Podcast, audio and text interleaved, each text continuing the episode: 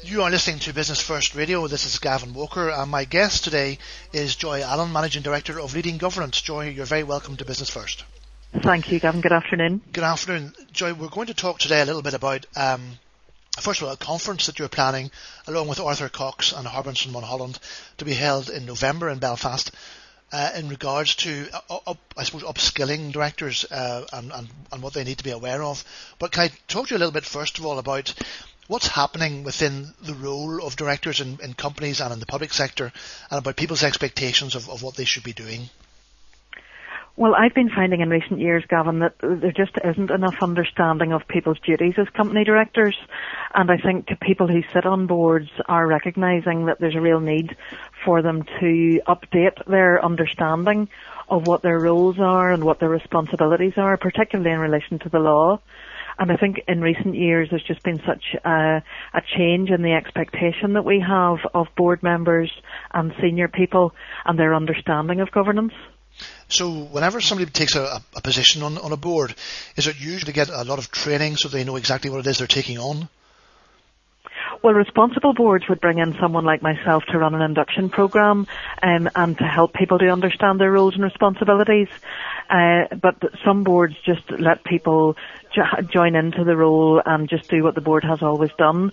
Uh, and it might have been that 10 or 15 years ago that was okay, but as I say, things have changed so much in recent years that the expectations on board members is just really much higher these days and people really need to know what are their responsibilities and what are their legal duties and that's one of the things that we'll be covering at the conference. Yes, well I think uh, that the, the point that you made there about the legal duties that people have or legal responsibilities is quite an important one because directors can have things come back on them if they don't make the right decision. Isn't that right? Yes, that's right. I, and there's there's still a lack of understanding around what limited liability really means. Uh, I've had people argue with me at length hmm. uh, that they believe they have limited responsibilities because they are a board member of a limited company. Uh, but in fact, if they look more carefully at their memorandum and articles, they would find that it's the members of the company that are protected by that and not the directors of the company. Uh, and if the directors are not doing what they are there to do and doing it well, there can actually be personal responsibility on them, uh, never mind the reputational risk that you're taking by not doing what you're there to do. And of course that also translates into the, the public sector as well, or the, the, um, uh, the voluntary sector rather, in the charities with the changes that the Charity Commission is, is imposing upon charities. Yes, that's right. It goes across all sectors, and I think the Charity Commission would say that, you know, they, they are keen to promote good practice in charities, uh, but obviously if things go wrong, they have to enforce uh, the regulation that is there. So I think it, it's good that people protect themselves by getting training, by being well informed. What is it that I'm taking on by joining a board? who else is on that board and how seriously are they taking their responsibilities. Uh, I mean, we see scandals about governance in the news all of the time. Uh, whether it's the board's fault or not, everything comes back to the board that the board should have been overseeing what has been happening in the organisation and should have been setting the tone and the culture. And increasingly, there's so much now about leadership in governance that the, the board is not just keeping the organisation safe, but it's also providing clear leadership. What is our vision? What does the future look like? What are our values? And how do we want people throughout the organisation to live those values to make sure that we're giving the experience to customers that we want to give them. Absolutely. And there's, there's, there's a, a, there's a bit of a groundswell at the moment to encourage people to become non-executive directors, especially younger people, uh, to get a bit of experience on boards. Are they also under the same kind of, of legal guidelines as, as, as full, full directors? Absolutely. Once you take on a directorship, you are a director and there is no excuse. I, I have people sometimes who say to me, you know, I, I wasn't recruited for my financial expertise and therefore I don't understand the finances of the organisation.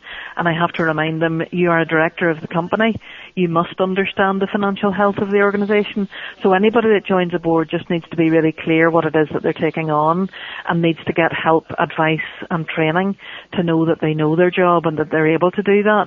And, and going on a board as a young person is good. I've certainly introduced some young accountants into charity boards within the last year uh, and it's been a win-win for both sides because the young accountants are getting very practical experience and boardroom experience, and the charities are getting access to really good financial expertise. but, but again, they need to be very much aware of what it is they're taking on once they yes, take on that right. role. Okay, so and that's I think the whole idea of the conference, uh, which uh, which you're you're leading along with Arthur Cox and uh, Harbinson Mulholland. Can you tell us a little bit about about the day itself, uh, what you hope to to cover, and I suppose most particularly what people will come away with and what they will have learned after their after the conference? Absolutely. Well, the reason we're running the conference is that our clients have been asking us in the last few years that there needs to be a good governance conference in Belfast, uh, that people have had to go to England in the past to, to uh, take part in such conferences. Um, and we've been asked to keep it really practical. Board members are keen that it is practical and that they come away with tips for things that they can do differently immediately. So we will be looking at the top 10 things that you need to be asking your senior executives to make sure your organisation is well run. Uh, we will be looking at the financial aspects uh, with help from Harbinson Mulholland and we'll be looking specifically at the duties of the directors with help from Arthur Cox. They'll be looking at the legal side, but it will be very much a practical session looking at how does this impact on people day to day and what does it mean for how you do your job as a company director. Um, so there'll be practical sessions as well looking at what are the dilemmas that people have uh, and we'll be dividing the room into themes and asking people think of the challenges that are facing you. What are you finding difficult in your boardroom? And then talk to your fellow directors around you uh, in the room to see what solutions can we come up with. And then there'll be a panel question and answer at the end for people to follow up on any difficulties that they're having. Uh, and we would also hope to do some follow up after the conference with people if there are particular particular practical issues uh, that they need a bit more depth in and that they need to have some confidential support with. Yes, I, I was going to ask you about that because the, the, the day itself or the half day actually itself will be a very full practical learning experience. But very often when you leave those events, you, you, that's whenever all the questions come to you. So it's it's good to know that there will be some follow up uh, on that itself. And yes, we hope it'll be very practical follow up, and we'll certainly be giving our contact details to people and offering further support for them uh, with any dilemmas that they have. And obviously, sometimes they are very sensitive issues and can't be discussed in open forum. Uh, but we would hope that there will be issues that can be thrashed out of a practical nature that will give people help. Yep, no, that's that's that's brilliant. And as you say, in the past, people have had to travel across to England to have this kind of experience, and now we can give it to them not only in Belfast but with local practitioners in Belfast, uh, yourselves, Arthur Coxon and Harbinson Mulholland, which is great. Um, the, the date of the conference and, and, the details of that, please. It's Tuesday, the 12th of November. Okay. And it's morning only, 9 o'clock until lunchtime, finishing with lunch. And it's in the Ramada Hotel at Shaw's Bridge. That's excellent. So it's easy parking as well, which is even better.